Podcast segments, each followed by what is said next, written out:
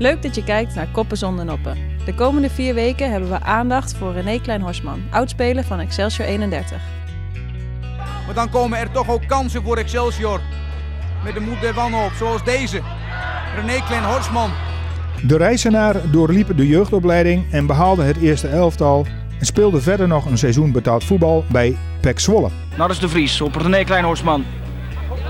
Ah, die vindt Gerard Jansen. Ja, zijn 5e competitietreffer. De overal en altijd scorende Gerard Jansen. Henk Damkat zocht René op in Ente. Daar is zijn bedrijf 4D-architecten namelijk gevestigd. Geboren 14 april 1965. Ja. Volgens mij is het aan de Elsenestraat. Ja, hoek Elsenestraat, Bakschade. Ja. Maar het is Elsenestraat 38, was het. Hoe was jullie gezinssamenstelling? We hadden een gezin van 3 zonen, 3 dochters. Ik was de jongste. Om en om. Dus bakkerij thuis. En opgevoed als een zoon van een ondernemer. En die hard moest werken na de oorlog om zijn gezin te onderhouden. En dat heb ik dan ook wel meegekregen. Hoe was het om op te groeien in een bakkersfamilie? Voor mij was dat natuurlijk heel normaal. Ik werd altijd gezegd, omdat ik de jongste was, de meest verwenste, dat ik het minste hoefde te doen. Maar ik weet wel dat we, met name in de vakantie, 's morgens er vroeg uit, toch helpen in de bakkerij. Eind van de dag wat schoonmaken. Tussendoor had je wel wat vertier af en toe in de vakanties. En zaterdags moest je altijd helpen. Of schoonmaken, of je ging venten. Dus dat hoorde er wel bij. Je zei net vroeg uit bed. Hoe vroeg is vroeg? In die tijd... mijn vader begon standaard om 4 uur. En die werkte dan tot 1 uur of 12, 12:30. Dus had hij er 8 uur op zitten. En dan gingen we eten en dan ging hij even slapen en dan werkte hij tot 5:30. In het weekend dat wij meestal hielpen, dan was het 1 uur of 3:30, 4 uur, soms 5 uur, 5:30. Dus hij ging er vanaf. Want dan werd er 's nachts vaak doorgewerkt, omdat zaterdagsmorgens moest de bakkerij schoon worden gemaakt. En het was ook wel eens andersom, dan gingen we 's avonds door. Dus dan moesten we werken op een vrijdagavond. En dan werd 's morgens de bakkerij vervolgens schoongemaakt. Maar goed, dan ging mijn vader dan nog weer venten. Dus, en ook in de tijd dat ik voetbalde, moest ik 's morgens eerst werken. En daarna, dan ging ik aan het voetbal. Ik denk dat menig reizenaar het nog weet. De ijsjes van Klein-Horsman, niet te versmaden. Ja, dat kwam later. Toen ik 16 was ongeveer, toen had mijn vader het idee om te beginnen met ijs. En dan hadden we eerst een van onze... driewielers, van de elektrische driewielers. Toen reden we al elektrisch. Dat was eigenlijk een ventwagen waar we de wijk mee gingen om brood te verkopen. En die werd omgebouwd tot een ijswagen. En toen kocht mijn vader een tweedehands ijsmachine. En hij zei eens kijken hoe dat ging. En die werd op de parkeerplaats neergezet. En dat draaide eigenlijk dusdanig goed. Dat we een paar jaar later werd een gedeelte van de oude bakkerij, wat vroeger bakkerij was geweest, die werd omgezet of werd verbouwd. En toen kwam daar een ruimte in voor het ijsloket. En toen werd er een nieuwe machine gekocht, hadden we een goede ijspoeder. Ja, dat was een geweldige tijd. En daar werkte ik dan op dat moment ook altijd in mijn vrije tijd. Ik had er iets meer mee met mijn broer, die later de zaak overnam. En ik vond dat best wel leuk. Maar goed, dat heeft 4, 5 jaar geduurd en dan word je wat ouder. Dus, dan krijg je andere mensen die dat doen. Dus ik had ook geen behoefte om dat verder later zelf te doen. Ik had andere zaken wat belangrijker waren. Maar het was wel een hele leuke tijd. Ja, want bakkerij Klein-Horsman stond best wel op een prominente plek in Rijssen. Ja. Nog steeds is dat volgens mij een prachtig pand waar vroeger het busstation stond. Ja, tegenover. Dus wat dat betreft was dat natuurlijk een superlocatie. Ja.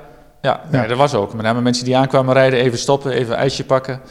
Dus dat was op een gegeven moment wel heel bekend. René, getrouwd met Alita en vader van 3 dochters. Ja. Een mooi gezin. Hoe zit het met de sport binnen huizen Klein-Horsman? Och. Begin ik eerst met Alita. Alita heeft vroeger altijd gebasketbald. En nadat ze had gebasketbald, denk ik daarvoor zelfs, is ze veel mee geweest met haar vader om te kijken naar Bert. Bert was toen nog wielrenner. En ja, dat vond ze heel mooi. Ik heb hem nog zelfs een fiets van Alita. Ze heeft toen nog een tijdje zelf gewielrend voor hobby. En ja, eigenlijk sportief. Even voor mijn kinderen. Die zijn eigenlijk begonnen met gymnastiek, VEK. En ja, eigenlijk is het hartstikke leuk, maar minder sociaal. Je zit eigenlijk niet in een teamverband. En ik vond zelf volleybal eigenlijk wel een mooie sport. Dus ja, de oudste vroeg ik wel eens een keer mijn van, het was een jaar of 10, is het niet leuk om te gaan volleyballen? Nou ja, heeft ze toen opgepakt. En heeft eigenlijk geresulteerd dat die andere twee ook zijn gaan volleyballen. En ja, ook met succes wel in de jeugd. Dus een paar keer NK hebben ze gewonnen.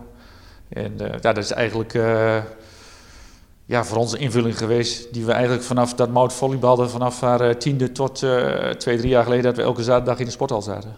We zitten hier in Enter, in jouw bedrijfspand van 4D-architecten. Een bedrijf dat je zelf helemaal vanaf de grond hebt opgebouwd. Ja, samen met, in eerste instantie met Menno. Ben ik begonnen, Menno Pijvers, ben ik begonnen in 1999. Oud collega van mij. En ja, we hadden toen zoiets van, we willen eigenlijk toch wel eens wat voor onszelf gaan doen. En daar is 2 jaar later is daar Erwin Kamphuis bijgekomen. En ja, we zijn eigenlijk begonnen in een kantoortje wat we huurden en wat heel snel uitgroeide. En met 2 jaar hadden we eigenlijk meer ruimte nodig. Dan zijn we verhuisd naar de Bouwstraat. En daar waren we 6 jaar later eigenlijk ook alweer te klein. En dat heeft eigenlijk geresulteerd dat we hier terecht kwamen. Want we waren eigenlijk wel op zoek naar iets wat niet op een industrieterrein moest liggen. Liefst in het centrum. En dat kwam eigenlijk niet voorbij in Rijssen. En ja, dit kwam op dat moment om ons pad. En we hebben eigenlijk direct toegehapt en eigenlijk nooit geen spijt van gehad. Ja, want je bedrijf in Enter en volgens mij woon je hier op een steenworp afstand, woon je hier vlakbij bij Enter eigenlijk, net buitenaf. Ja, we wonen tussen Rijssen en Enter, zeg ik altijd. Dat vind ik altijd. Je kon geen keuze maken destijds. Nee, juist. Dus, Oké. Ja, en dan ben ik wel heel nieuwsgierig, want hoe wordt dan een bakkerszoon, je zei het al, je wou niet de bakkerij overnemen, maar hoe wordt dan een bakkerszoon architect? Ja, hoe word je architect? Kijk, op een gegeven moment ga je naar school, dan doe je bouwkunde en... ja, ik ging eigenlijk op dat moment direct aan het werk bij bouwbedrijf ACOR. En wat ook wel op dat moment een link had met Excelsior. Ja, dat is... ja, je gaat op een gegeven moment jezelf ontwikkelen. Dus ik ging bezig met alles wat op mijn pad kwam. Het was een klein bouwbedrijf op dat moment. En ja, met name het tekenen, wat ik eigenlijk op mijn studie eigenlijk ook al heel prettig vond. Dat kwam eigenlijk meer naar boven. En ik wilde eigenlijk met name het digitale, want je gaf aan toen je kwam van, hey, ik zie geen tekenborden. Dat was toen natuurlijk op een tekenbord. En ik wilde graag ook richting het digitale. En ja, dat was daar eigenlijk niet echt voor de hand liggend. Dus ja, toen kwam er wat vrij bij een bureau in Rijssen. En daar heb ik vervolgens heb ik de eigenaar Jan Bakker eens gebeld. Van, hey, is dat wat voor mij? Dus een keer op gesprek geweest. Ja. In korte tijd daarna ben ik daar begonnen. En vandaar eigenlijk doorgegroeid naar wat we nu zijn geworden. Dus daar heb ik denk ik zo'n 6,5 jaar heb ik daar gewerkt. En met heel veel plezier. Alleen dan toch gaat het kriebelen op een of andere manier. En ja, dat had een collega van mij dus ook. Zodoende is het ontstaan. Ik moet een compliment geven. Een schitterend pand wat vroeger een school was hier. Ja. Al even een korte rondleiding van je gehad. Maar wat opvalt is met name het ruimtelijke. En ja, een bepaalde sfeer ademt het uit. Past dat gewoon bij jullie huisstijl? Uiteraard, anders maak je de keuze niet. Maar... Ja, de huisstijl zozeer niet, maar wel bij onze tak van sport. Kijk, je wil of een eigen signatuur geven aan een bureau wat je hebt. Dus dan bouw je iets, ontwerp je zelf. Nou, dat moet mogelijk zijn op de locatie wat je graag wil. Of je zegt van, nou, en wat wij hebben gedaan is kijken naar iets wat, past bij onze doelgroep en wat ook prettig is. En met name de hele hoge ruimtes die we hebben, ja, dat geeft rust, dat geeft uitstraling. Dat is voor ons eigenlijk perfect. Als ik dan jullie website open, wat mij opvalt, en onderbreek me als ik het verkeerd heb, zijn vooral de natuurlijke kleuren en, van de ontwerpen en ook veelal de toch wel strakke lijnen. Ja, kijk... je kunt misschien een lijn vinden in ons als bureau, maar we zijn geen bureau wat een bepaalde stijl heeft. En dat is ook heel bewust gekozen. We hebben namelijk particulieren die een woning willen, maar we zitten ook heel veel in een ontwikkelende aannemers, ontwikkelaars, woningbouwverenigingen. Dat vraagt toch een andere manier van ontwerpen. Ja, en dan zie je ook wel dat je dus verschillende stijlen moet kunnen hanteren. En we hebben ook bij ons verschillende architecten die stijl kunnen realiseren in ontwerp. En dus we hebben niet één aparte stijl van, nou, dat is 4D-architectuur. Is architectuur, is dat trendgevoelig? Ja, is wel trendgevoelig. Je ziet nu bijvoorbeeld heel veel kozijnen die worden niet meer wit gemaakt. Het krijgt een kleurtje. Je ziet heel veel riet op dit moment in de particuliere woningbouw. Dus dat gaat wel met een bepaalde trend mee. Aan de andere kant is het wel zo. Goed ontwerp is over 10 of 20, 30 jaar nog een goed ontwerp.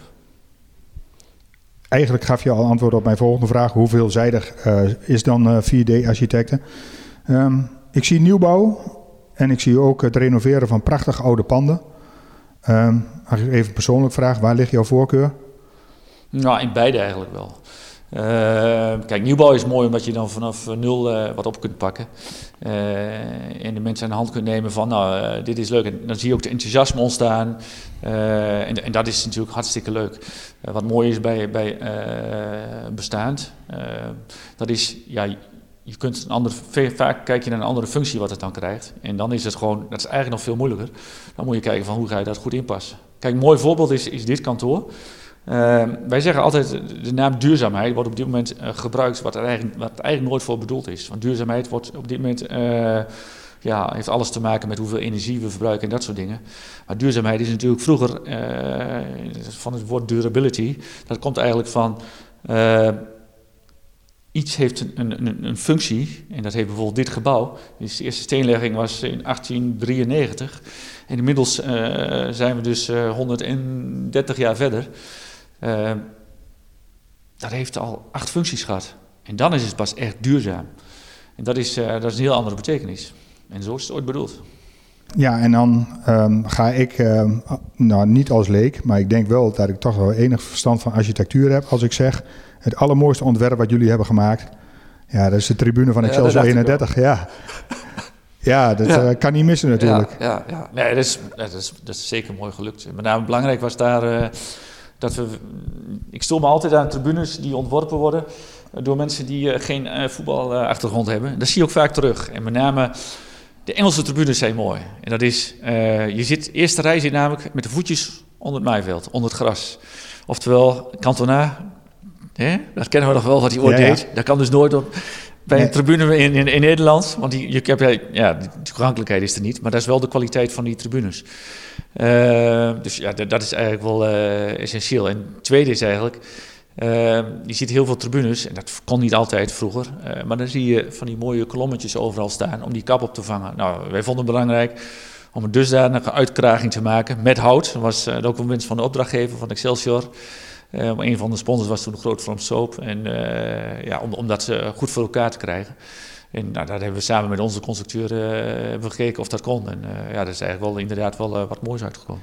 En dat die kolommetjes er niet meer staan, daar is onze cameraman heel blij mee.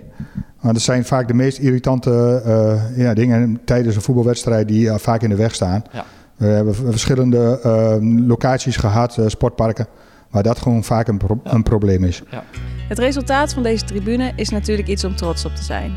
Volgende week meer, dan blikken we met René terug op zijn voetbalcarrière. Graag tot dan!